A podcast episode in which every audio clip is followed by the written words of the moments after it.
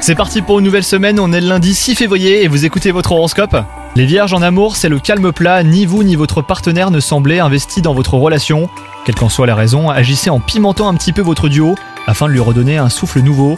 Si vous êtes célibataire, vous profitez pleinement de votre célibat et vous n'êtes visiblement pas prêt à vous mettre en couple.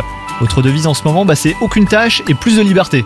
Au travail, sinon, la motivation n'est pas au rendez-vous. Il semblerait que ce que vous faites ne vous passionne plus autant. C'est peut-être le moment de changer de cap en faisant un bilan des compétences. Donc euh, prenez le temps d'y réfléchir, les vierges. Côté santé, c'est pas la grande forme.